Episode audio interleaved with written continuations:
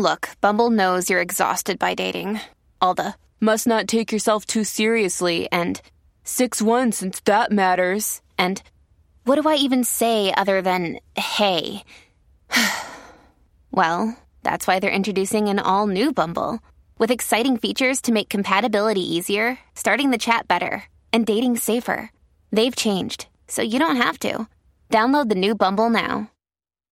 When you need mealtime inspiration, it's worth shopping Kroger, where you'll find over 30,000 mouthwatering choices that excite your inner foodie. And no matter what tasty choice you make, you'll enjoy our everyday low prices, plus extra ways to save, like digital coupons worth over $600 each week. You can also save up to $1 off per gallon at the pump with fuel points. More savings and more inspiring flavors make shopping Kroger worth it every time. Kroger, fresh for everyone. Fuel restrictions apply.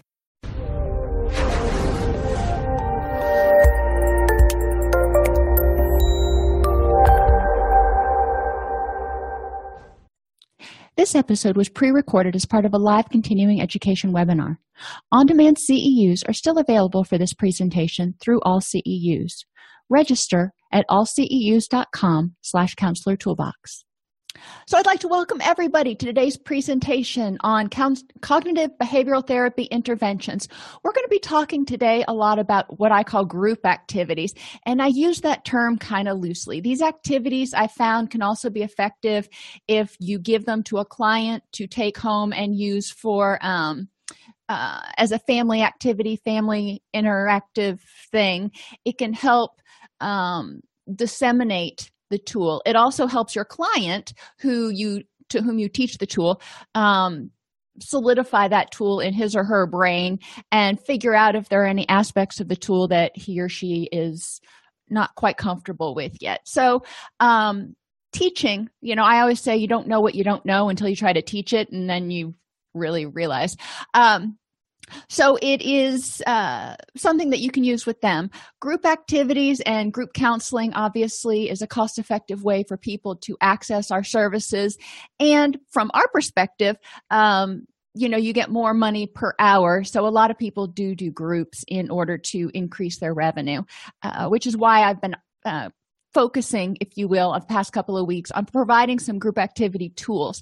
Because the one thing that they don't teach us a lot in uh, graduate school is how to do group. I mean, they teach you the basics of group therapy, but as far as what kind of activities can you do, my goal is to provide you some activities, but also to help kind of spur your creativity so you can see how you can take a worksheet that you see in a self help book and turn it into a um, group activity that you can use with your people.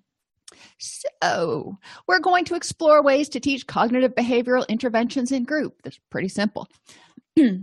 so, the basis of cognitive behavioral therapy um, is changing thoughts or your cognitions has a direct impact on the physiological response, the urges and behaviors people experience. And before they start launching into CBT groups, they need to understand what's the foundation? Why are we doing this? How is this supposed to help me? Changing behaviors has a direct response on thoughts and emotional reactions. So I encourage people to think of a time where you know they had to do something they didn't really want to and they went into it with a grumpy attitude and they kind of drug their feet and they griped about it the whole time um, versus going into something they didn't want to do and they tried to make the best of it and their actions reflected that. And how did it feel? How much more stressful was it? Um and also thinking about you know how you react to things whether you choose to give it your energy versus choosing to just let something go. At its core cognitive behavioral therapy or cbt has the principles of noticing what you're feeling and what you're thinking understanding what you're thinking you know think about the abcs your uh, um, automatic beliefs you're trying to identify what those are and kind of understand where they're coming from. And then addressing the thoughts feelings and behaviors. So you go through and you figure out which of these thoughts that i'm having are helpful which are unhelpful and what can i do about them. Another part of cognitive behavioral is the functional functional analysis which is the process of identifying the antecedents or the causes and triggers of behaviors and feelings and consequences, the positives and negatives of those. And again, think of your basic ABCDE activating event, um, automatic beliefs, consequences, then you dispute the automatic beliefs, and then you evaluate your reactions and your outcomes to see if it's helping you get to your ultimate goals or if it's keeping you stuck or just wasting a lot of energy. Um, when we do a functional analysis, we ask people, you know, generally they come in and they said, I had a really awful fight with my significant other and I am so angry about it. Okay, you know, that's something that we can we can talk about so let's look that was you had a fight that was the trigger your response or your, your your, consequence was that you got angry so what happened during that discussion during that argument that caused you to feel angry? Um, what co- what were the emotional causes of the argument? That was another antecedent that kind of led up to the argument. But what were the emotional causes of your anger? Um, what were the mental causes? What thoughts did you have that contribute to you being angry and still being angry. For example maybe it felt like you um, your significant other wasn't taking your feelings to into account or you you were being disrespected or you were feeling powerless. Um, were there any physical causes that contributed to your ultimate reaction emotional and and behavioral? And sometimes being exhausted or being sorry hyped up on caffeine or having low blood sugar. All three of those things can be physical causes that can exacerbate your consequence or your reaction. So we want to look at those. What were the social triggers that might have caused you to feel more angry in this situation? Were, was there an audience or did you talk to your girlfriend about it later or, your best friend and they kind of stoked the fire a little bit. And environmentally what were the causes of your anger? Was there something going on? Maybe your significant other picked this fight in front of people which made you feel even more self-conscious and powerless and added to your anger about the whole situation. So we want to look at you know what is fueling this anger because we, re- we remember anger is part of the fight or flight response and it indicates that there's a threat so we want to look at what was causing you to feel threatened at that point emotionally, mis- mentally, physically, socially, and environmentally. And then we look at the consequences of the behaviors. You got angry and you screamed at your significant other or you stormed off. Um, so, what were the positive consequences of storming off. Um, emotionally, you may have felt a little bit more powerful because you were the one who ended the conversation. Um, you were going to take your ball and go home. Thank you very much. Uh, the mental co- uh, effects of storming off. What are you thinking now? Um, what are your, how are you thinking about your anger? How are you reacting? What are your thoughts about the threat level? Physical consequences of storming off? Well, initially you're probably revved up, but probably when you walked off and you left the situation, your blood pressure started to go down, and phys- physically there were some rewards to leaving that situation. Socially, what were the consequences? Not only, you know, with the the audience whoever it was but with your significant other and generally if you're in an argument and you go storming off that's has a negative consequence. So I want to start listing all of the positive and negative consequences of your ultimate behavior and reaction to see did this get you where you wanted it to be? And, you know, if not, where did you want to be and how could you have maybe done acted differently, addressed your thoughts in order to um, get to the point you wanted to be at? But it's important and and i stress this frequently to really consider the biopsychosocial consequences triggers really look at the big picture not just what were you thinking in the moment but what else was going on? What was the environment like that may have been you know stoking the fire? What was the um, did you have any physical vulnerabilities that may have added fuel to the fire? You had those thoughts but then you were already feeling vulnerable which triggered a more a stronger emotional reaction. So the first thing that we look at is problem identification and solving. And and we talk about just basic principles. Stop. Use self-talk distress tolerance and or relaxation techniques to restrain impulsive actions. Um, for the those of you who are new i'll share the the b philosophy. Um, you know assuming you're not like deathly allergic to bees but if a bee lands on your arm for most of us whether it's a bee or a fly or anything our automatic reaction our urge is to brush that bee off it's our impulsive response when we feel something on our arm um, However, if you swat at the bee, you're a whole lot more likely to probably get stung. So, the problem in this case is the bees on your arm. So, if you stop and you use positive self talk and you take a break and you think about what's the outcome I want here, I want the bee to get off of me and I want it to not sting me. Well what's the best response? The best response is just to kind of wait it out and tolerate the bee being there until it gets bored um, or whatever bees do and and fly off instead of swatting at it. So we want to help people stop that impulsive swat reaction because a lot of times that ends up causing negative cascade effects. So stop figure out and this is probably one of the hardest parts of the whole thing for most of our clients helping them figure out when they get you know upset. They've got those adrenaline blinders on. They are feeling dizzy. They've got so much adrenaline going.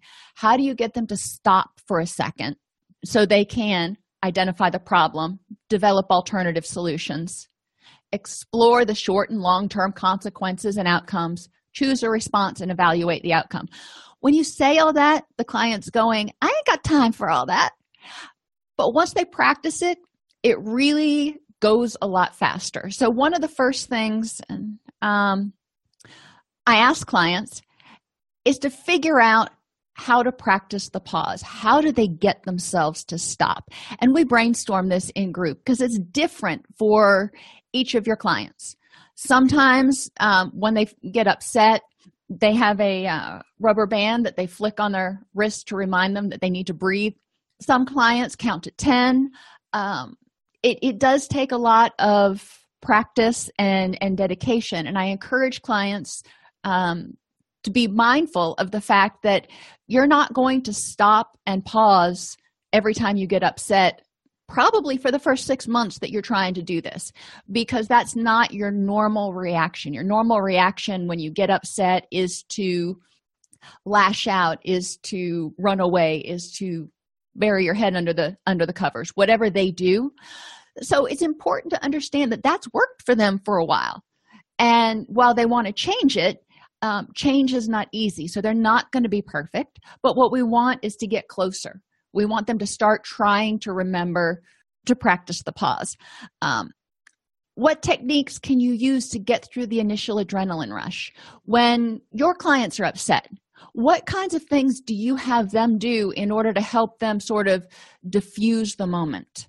Um, to help get that adrenaline out of their system get their blood pressure and, and their heart rate back down.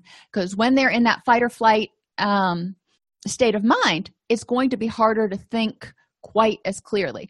So you know one of the things i have teach my clients is combat breathing. Works for some not for all so that's fine. Combat breathing you breathe in for four hold for four exhale for four. When your respiration slows your heart rate naturally follows suit. So they start kind of getting out of that fight or flee um, mindset if you will. So that behavior has a direct physiological effect on not only their their heart rate and their breathing but the brain is sending out the calming neurotransmitters to go okay you know the threat's gone right now. Even though nothing really has changed all that much except for the fact that they have taken charge of the situation. Um, i encourage clients you know sometimes they can't think about how they practice the pause or what they do um, because they're so charged up during those upsetting situations. So I asked them to describe a time they get upset and they effectively managed it. uh, because everybody has gotten upset and effectively managed it before i have never met anybody yet who says well i've never ever managed a situation when i've gotten upset well you know think about a time when you got upset with your boss or you got upset with a cashier or you got upset with your in-laws um, someone who it might not be as safe if you will to you know lash out on. Not to say that you should lash out on people but we tend to be behave differently and handle things differently and sometimes better with those who are not as close to us. So we talk about um, when you effectively managed a situation how did you do it? You know because your boss really ticks you off you're not going to scream at him and show out. So how do you practice the pause and choose a different behavior? And then we talk about examples which are typically easier to come up with of a time the client got upset and didn't effectively manage it. And then we compare the differences. Um, and sometimes we can put this up on the board draw a line down the middle effective management ineffective management and we start identifying things that people do when they effectively manage. Um, but what i want them to really start looking at is the fact that they have the ability to effectively manage emotional distress. And you know, start brainstorming ways they can remember to take a deep breath to feel empowered to handle the situation and then to start taking the next right steps so then we move on to practicing identifying the problem going back to one of those issues. Who is involved? You know thinking broadly about it not just you had a fight with your significant other when you were at your in-laws for thanksgiving. Okay so let's who was involved in this? And if it happened in the middle of thanksgiving dinner heaven forbid or um, you know in the middle of a crowd of your relatives then they're kind of all involved because there's more of an audience going on. Um, and the person who is not a blood relative may feel more on the spot than the person who is related to everybody. They may they may feel um, less defended. So thinking broadly about who is involved in this situation what happened? Explore it objectively not he made me or yada yada. I want you to step back and pretend that you were a police officer who walked in and observed it or a fly on the wall or whatever you I, thing you want to use to describe it. But i want you to explore it objectively. What actually went on? And and who said what? What actions happened? When did it take place in the chain of events? So we want to look at you know what else was going on?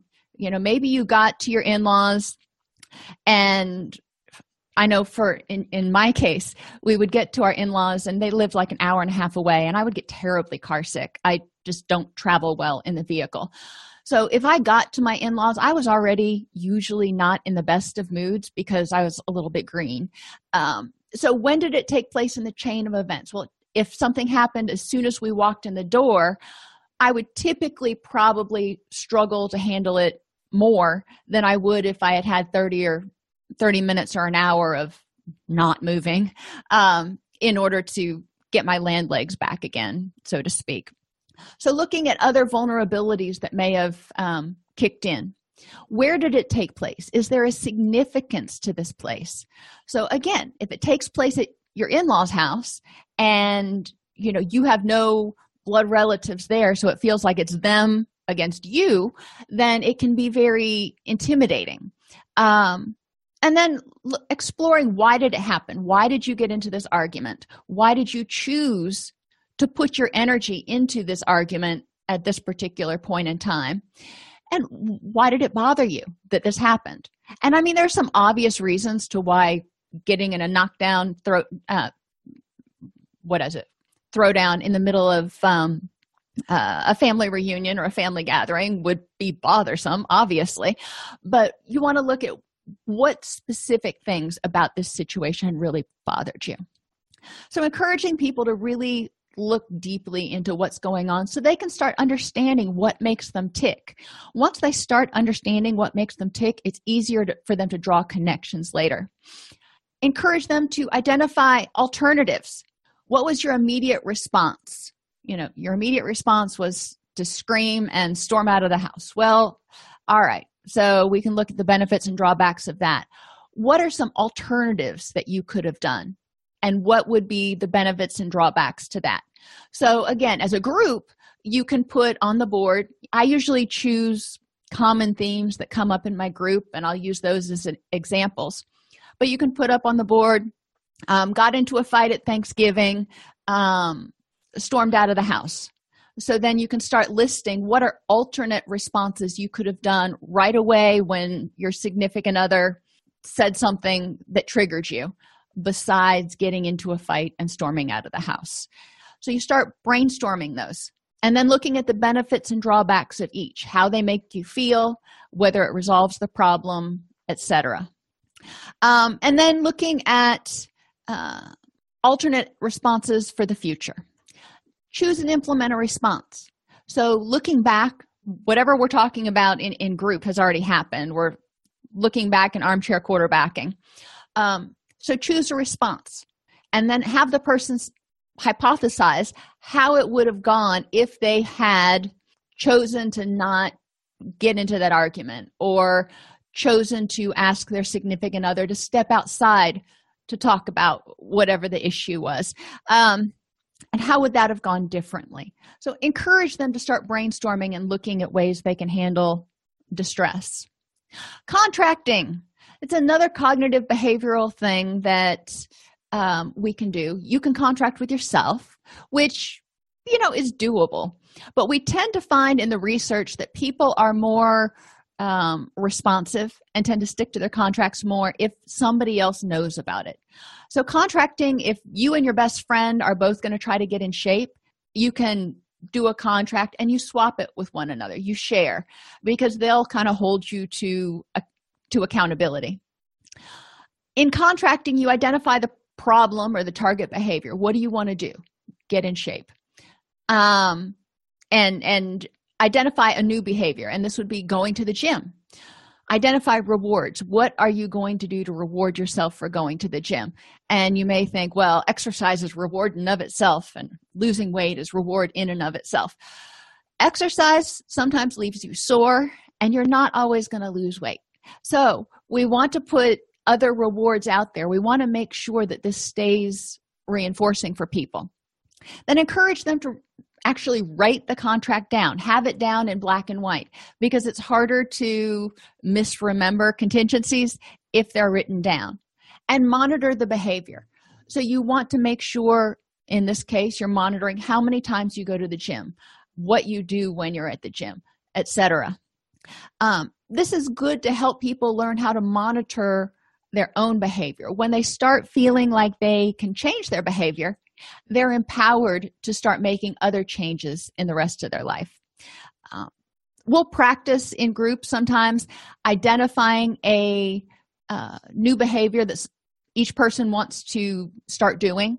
And it could be journaling it could be practicing mindfulness it could be exercising whatever it is. And each person writes a contract um, and hopefully there's somebody else in the room that has a similar goal.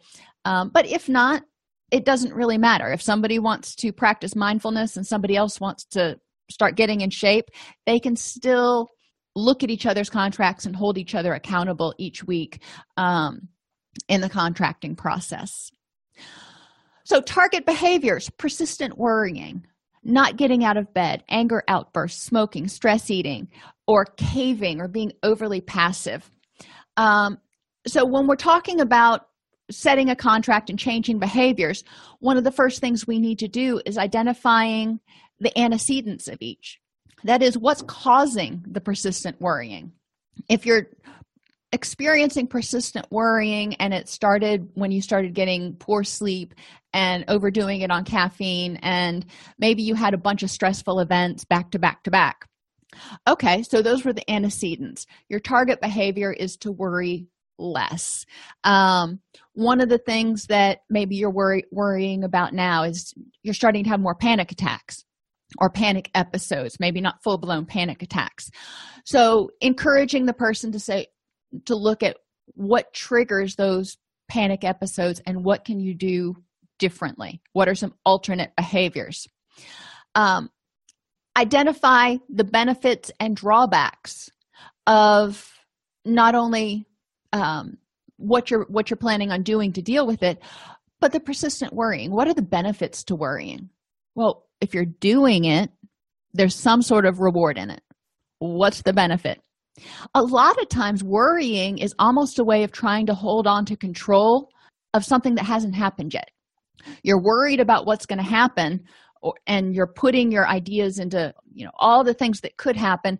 So you're trying to plan and you're trying to figure out how you're going to handle these things that haven't even happened yet. Well that's a way of holding on to control when you feel disempowered when you feel out of control. So what else could you do? What would be an alternate behavior to help you deal with the worry um, and feel more in control so you don't feel like you have to worry about things that haven't even happened yet um, what are the benefits to not getting out of bed? Well i can think of quite a few benefits. Some of the drawbacks though are that you get achy you actually get more tired you disrupt your sleep cycles so you're not sleeping as well even if you're sleeping more.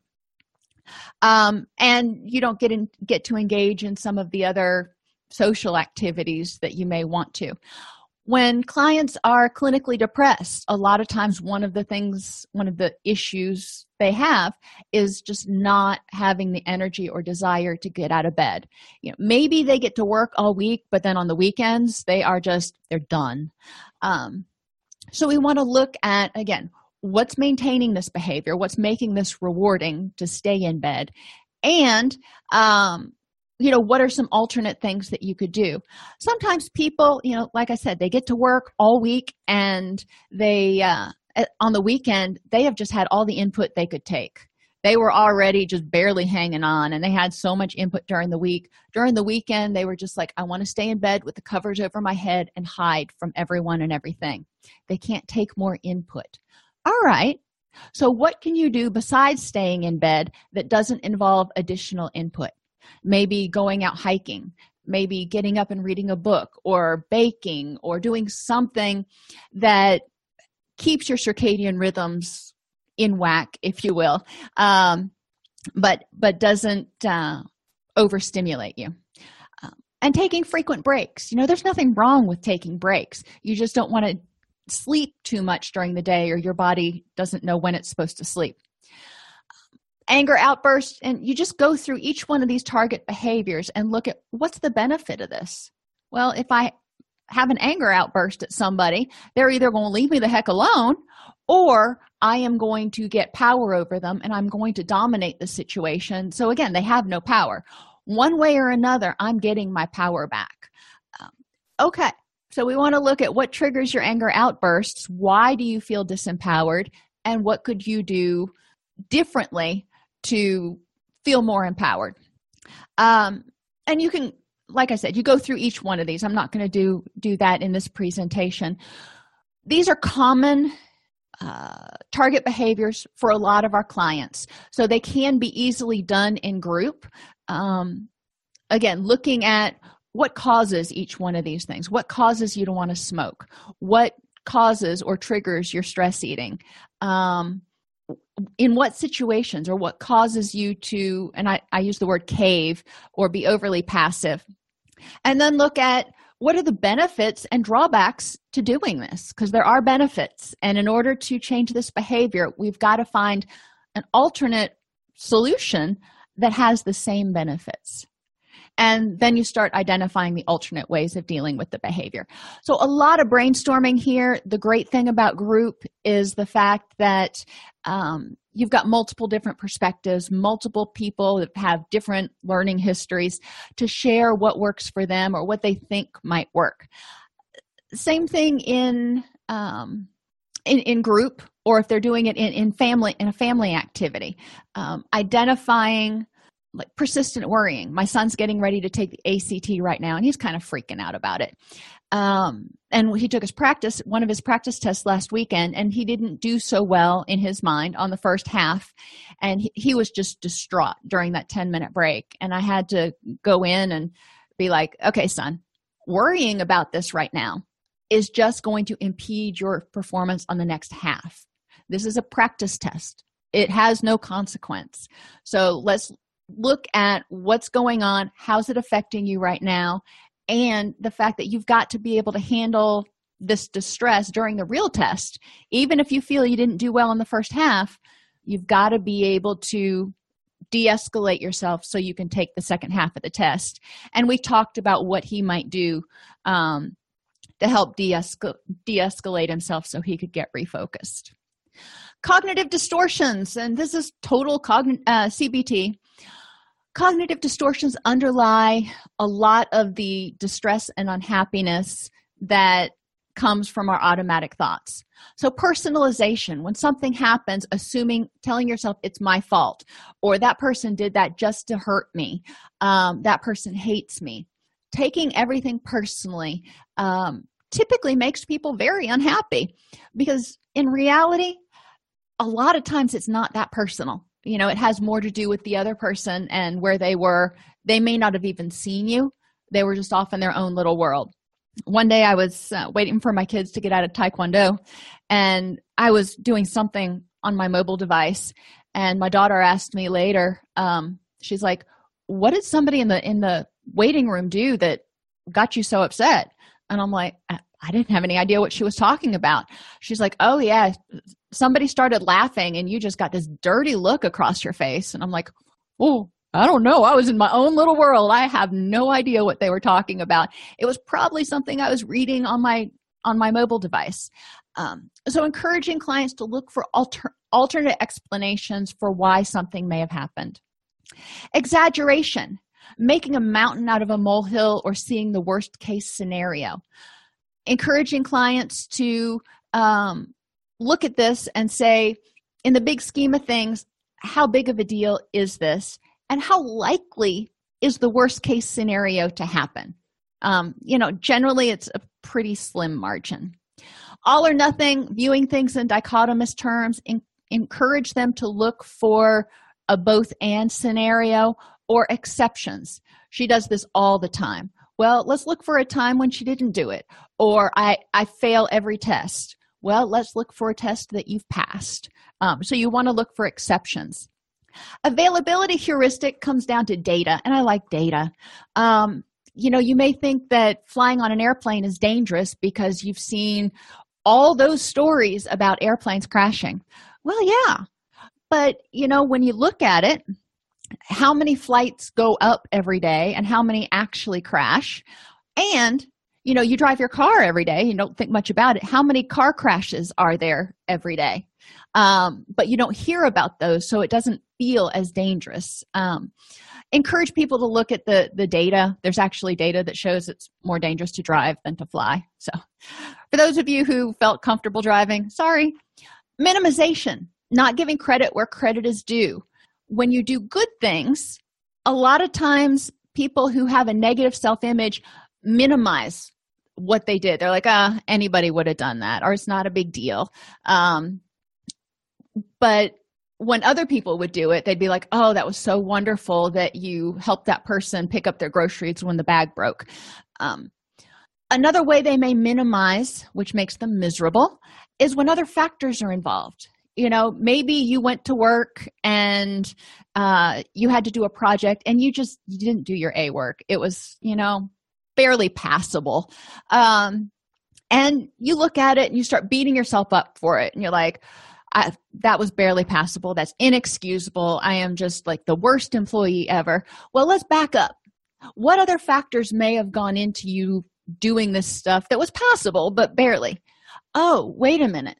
There was a crisis down on the main unit, and you spent six hours waiting for the crisis stabilization team to get there, and then you had less time to do your notes.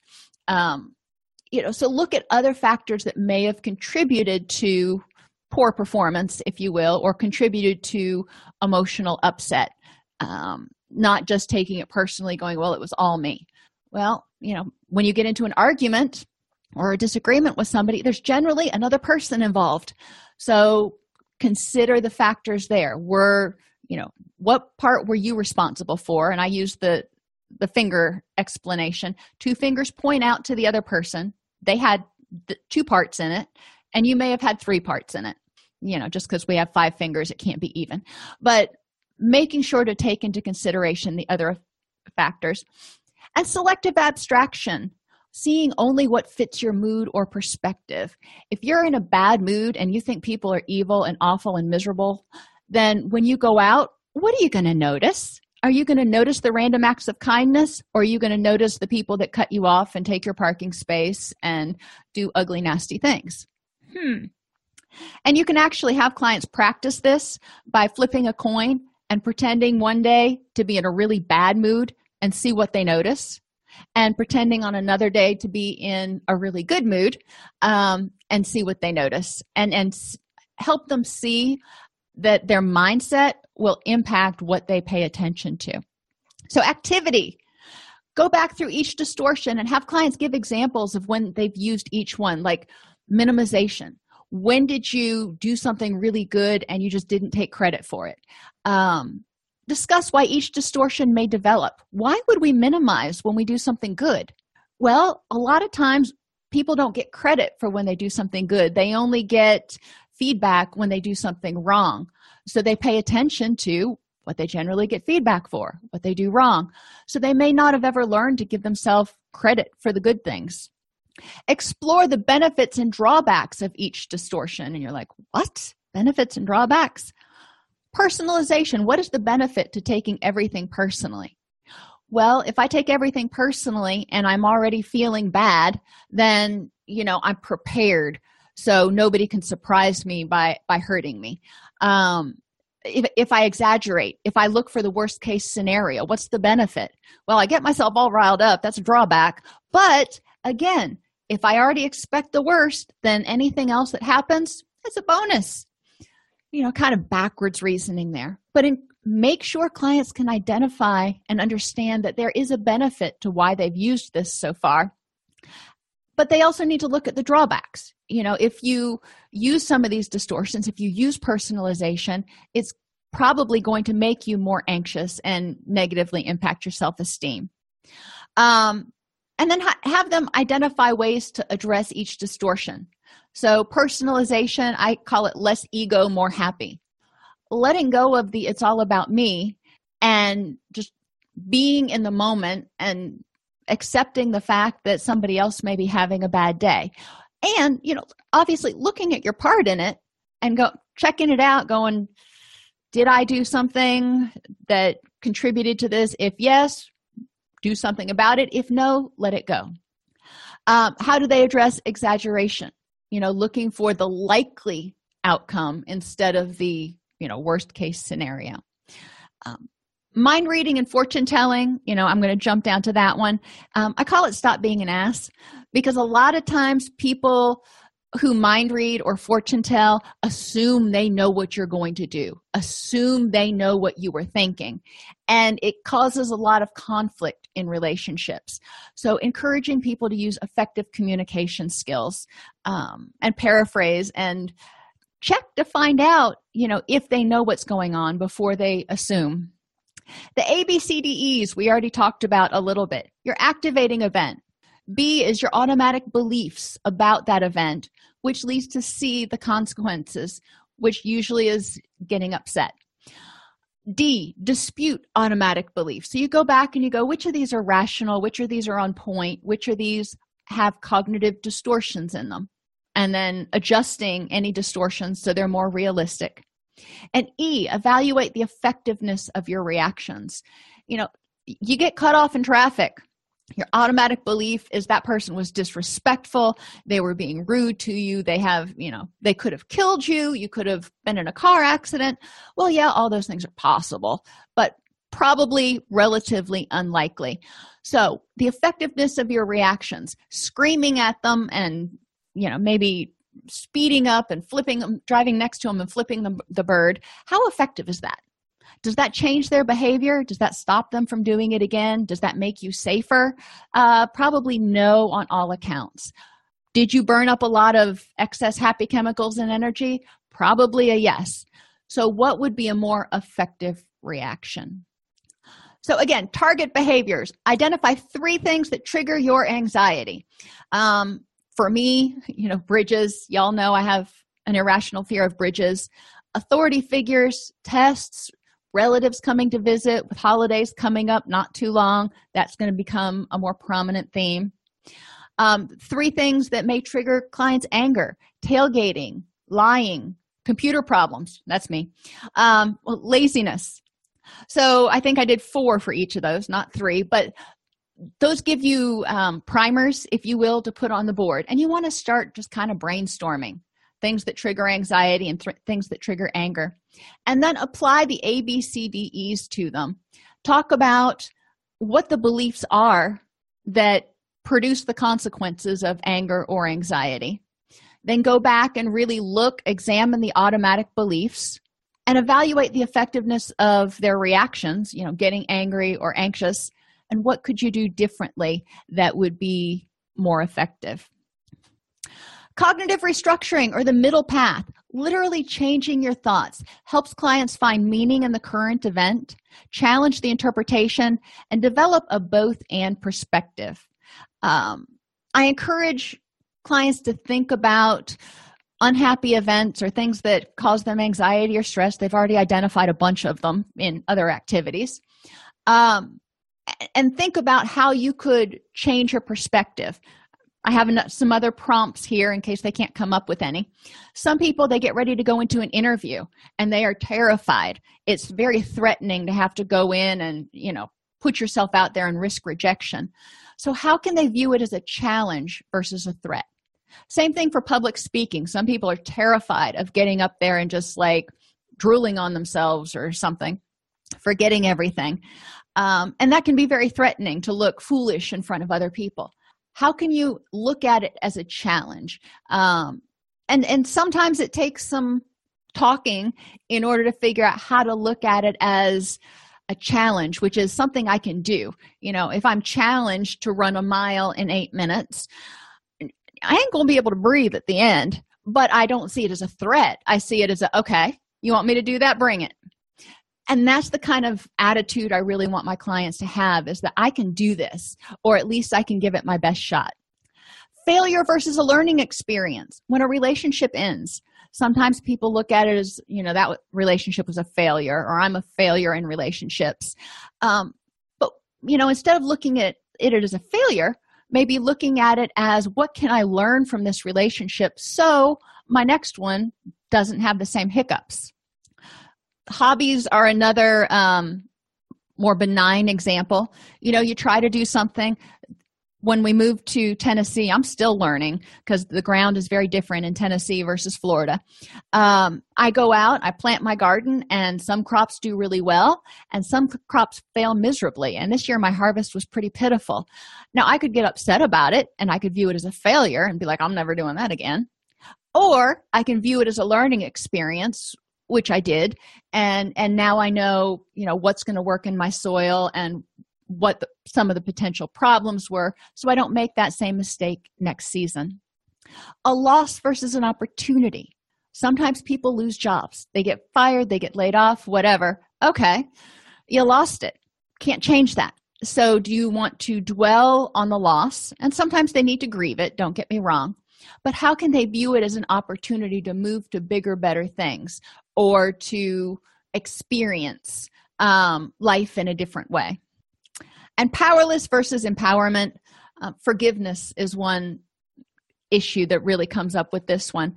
Some people view forgiveness as giving up their power. I'm telling you it was okay that you did whatever you did. Um, so i feel very powerless because i don't feel it was okay. And so we talk about the fact that forgiveness is really a power move. Um, it helps people choose whether they're going to devote their energy to this whether they're going to let somebody else have their energy and their power. Um, and and so we talk about how can you view forgiveness as a power move? Encourage clients to identify three common triggers for anxiety or anger which they may have done in prior groups. Find the meaning in the current event. You know you get got laid off from your job. How can you find meaning in that what's it going how is it going to change your life how can you integrate it into your life narrative How can you view this as a challenge instead of a threat? You lost your job, now you got to figure out how to pay the bills. Okay, that's kind of threatening, but how is it a challenge? What can you do differently? Maybe you want to see if you can get the best job you can get in the next three weeks. Um, so make it into sort of a, I don't want to say game because it's not a game, but make it into a challenge and develop a both and perspective. Yes, you lost your job. Yes, that is very unfortunate and it creates a lot of stress right now. However, it also op- opens up the potential for other opportunities. Um, other examples you can talk about with them is a significant other not responding to a text. What does that mean? What is the meaning in that event? How can this be seen as a challenge instead of a threat? And i don't mean a challenge in the relationship. I mean a challenge to the person to all right instead of seeing this as a threat that i'm going to be abandoned how can i see this as a challenge to um, be confident in myself that you know i'm okay and this probably doesn't mean anything? And a challenge for me to use my new skills and developing a both and perspective that you know they didn't respond to my text. Yes it may be disrespectful. They may be you know whatever. However you know it's something we can talk about later and it doesn't necessarily mean the end of the relationship. Um, not getting a promotion and first dates are also other examples that you can use to have people try to figure out what this event means in their life how they can view it as a challenge like not getting a promotion. Well i didn't get it this time so let me learn from it. So the next time when promotional time comes up i get the promotion. Systematic desensitization helps clients learn to effectively use coping skills to reduce distress through gradual exposure. We all remember the spider example they gave us in counseling 101 um, we don't always have multiple levels um, like they do with the spiders. So i usually have three that we talk about imagine and describe the distressing event and then rate your dis- distress on a level on a scale from 1 to 5 so when you're describing it to me now tell me how you feel. Use your skills of choice and we talk with the clients about in this situation what skills would you use and how can you use them to help reduce your distress? Practice until you can think about the event without getting distressed. And then level two expose yourself at a safe distance to the to the distressing event. So let's go back to fear of flying. You know initially someone might imagine flying. Um, level two they would go to the airport and watch planes take off and and land. And maybe if they can even get on an airplane. Not one that's moving just get on an airplane and sit down and imagine what it would be like. Level three would actually be taking a flight. But each time they need to practice doing it and get to the point where they can be at that level without getting freaked out. Other distressing events people experience public speaking, again, first dates, second, usually aren't a big deal, airplane rides, and any other personal example they can think of. And have clients really talk about or explain how they would work through each of the three levels and i generally start with the spider example or the airplane example because so many people have that fear um, i say okay i've got a fear of flying. And i'm thinking about flying and i am at a five. I am like totally wigged out. How can i calm down? What would you what would you suggest for me to do to help me start calming down? And i encourage them to help me figure out how to calm down and and we work through that. Um Cognitive processing therapy helps clients use analytical questions to help identify cognitive errors and make more effective choices. It helps address overgeneralization and emotional reasoning. Now, we've talked about the CPT challenging questions worksheet in many other classes, so this is not new to you. The questions you want clients to answer what is the evidence for and against this? So, if they are their heart is racing and they're like, oh my gosh, I'm having a uh, heart attack, I'm going to die what's the evidence for and against this? Well their heart's racing so that's evidence for um, but what's the evidence against? Maybe they have a history of panic attacks maybe they've already had a pot and a half of coffee um, maybe they just were, were driving and they got cut off in traffic so they had an adrenaline surge. Um, so they want to look at the evidence. Is this based on facts or feelings? If the person is saying i am going to die i am terrified you know my heart's racing i am terrified i'm going to die so therefore i must be getting ready to have a heart attack.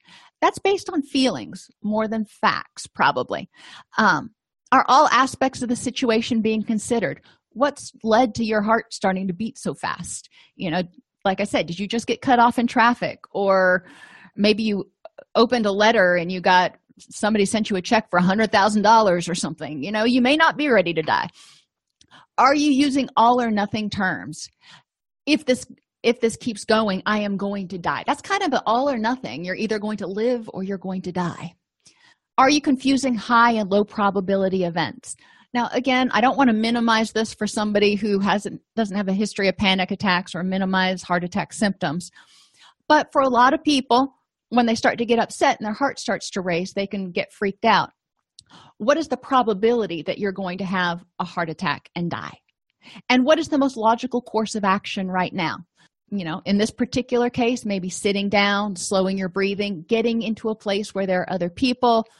If there are other symptoms maybe calling 911 but encouraging them to go through those questions. It's what six questions. They're easy to keep on an index card or on a little notepad sheet on their mobile device um, so they can remember to check in when they start getting freaked out by the time they go through these the adrenaline rush has gone down and they're more into their wise mind anyway. So have them identify three things they're worried about right now such as not being good enough being a failure or maybe that they're going to be alone forever. Um, again common themes that i've heard from y'all and that i've seen in my practice.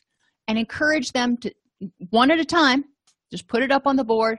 What is the evidence for and against the fact that you believe you're not good enough um, is this based on facts or feelings? You feel you're not good enough but is there evidence to the contrary? Is there actual facts?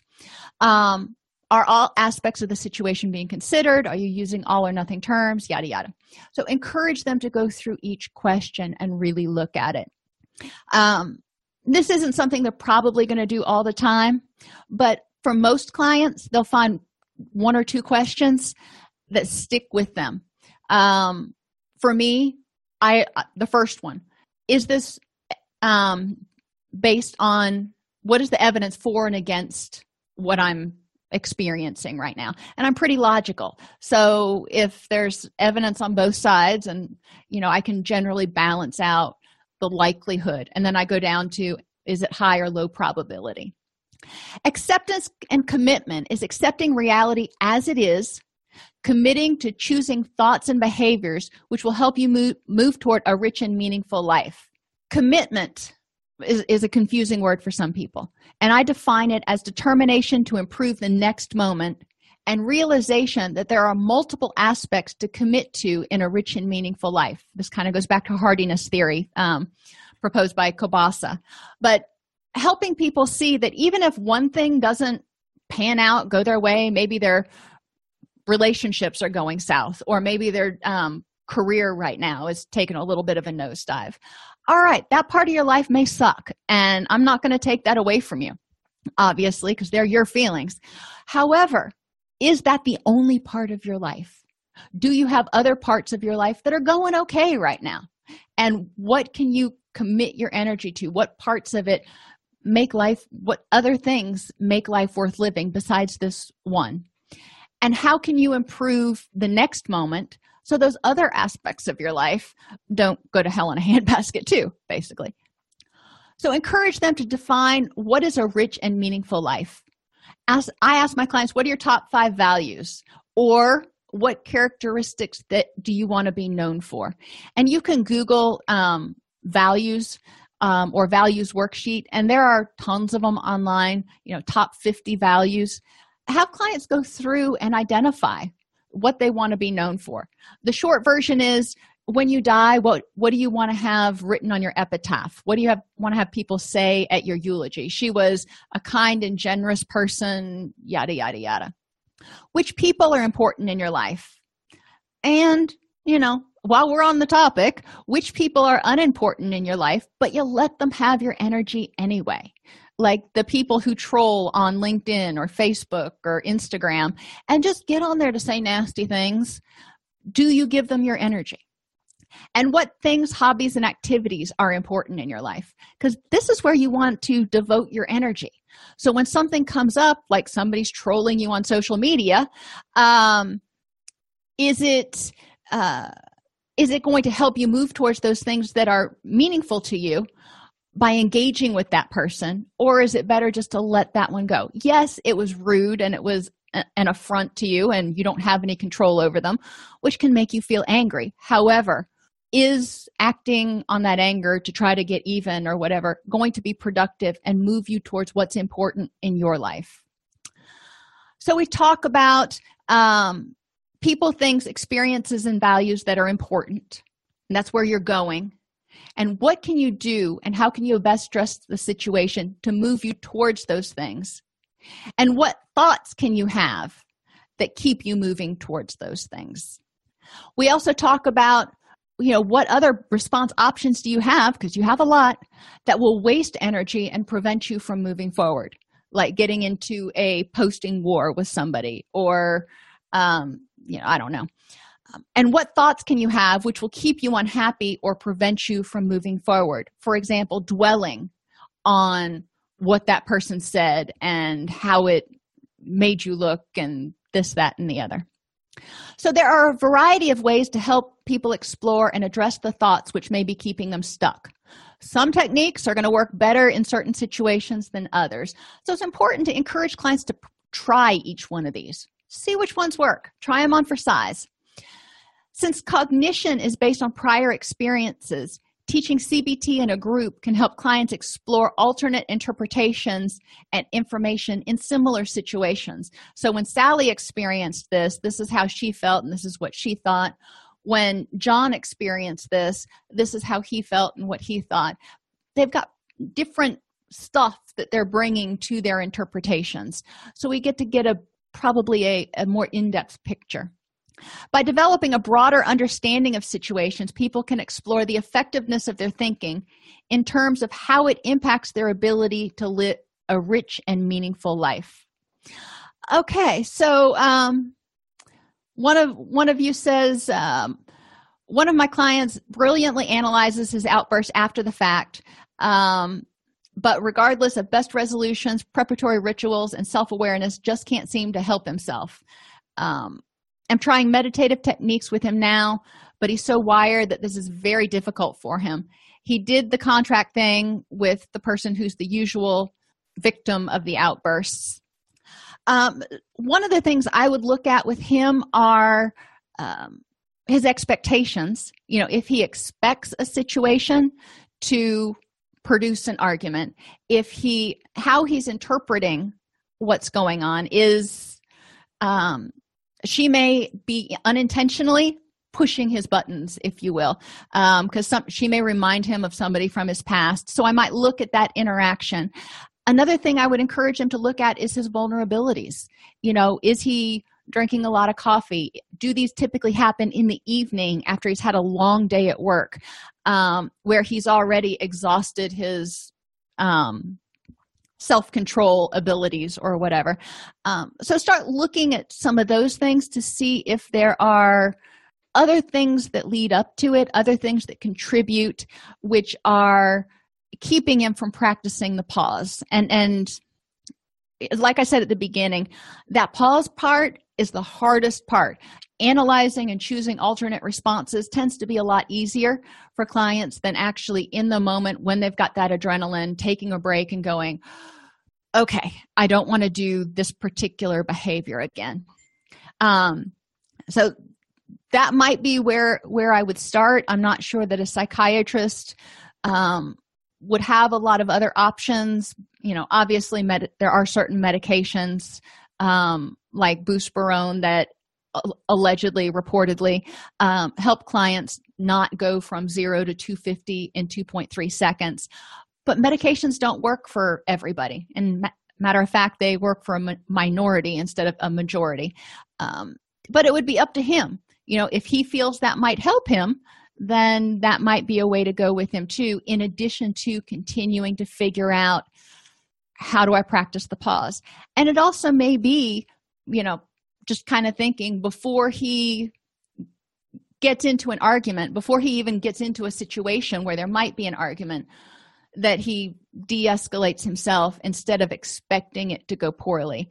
Um, and, you know, it takes two to tango. So I would also wonder what's going on with his victim, as you put it, um, that might be maintaining or bringing on this particular um, particular behavior. Because if that person tends to be the target more often than not, then there's something unique about that person that I would want to examine, whether it's a transference reaction, a counter transference reaction, or that person's actually like button pushing.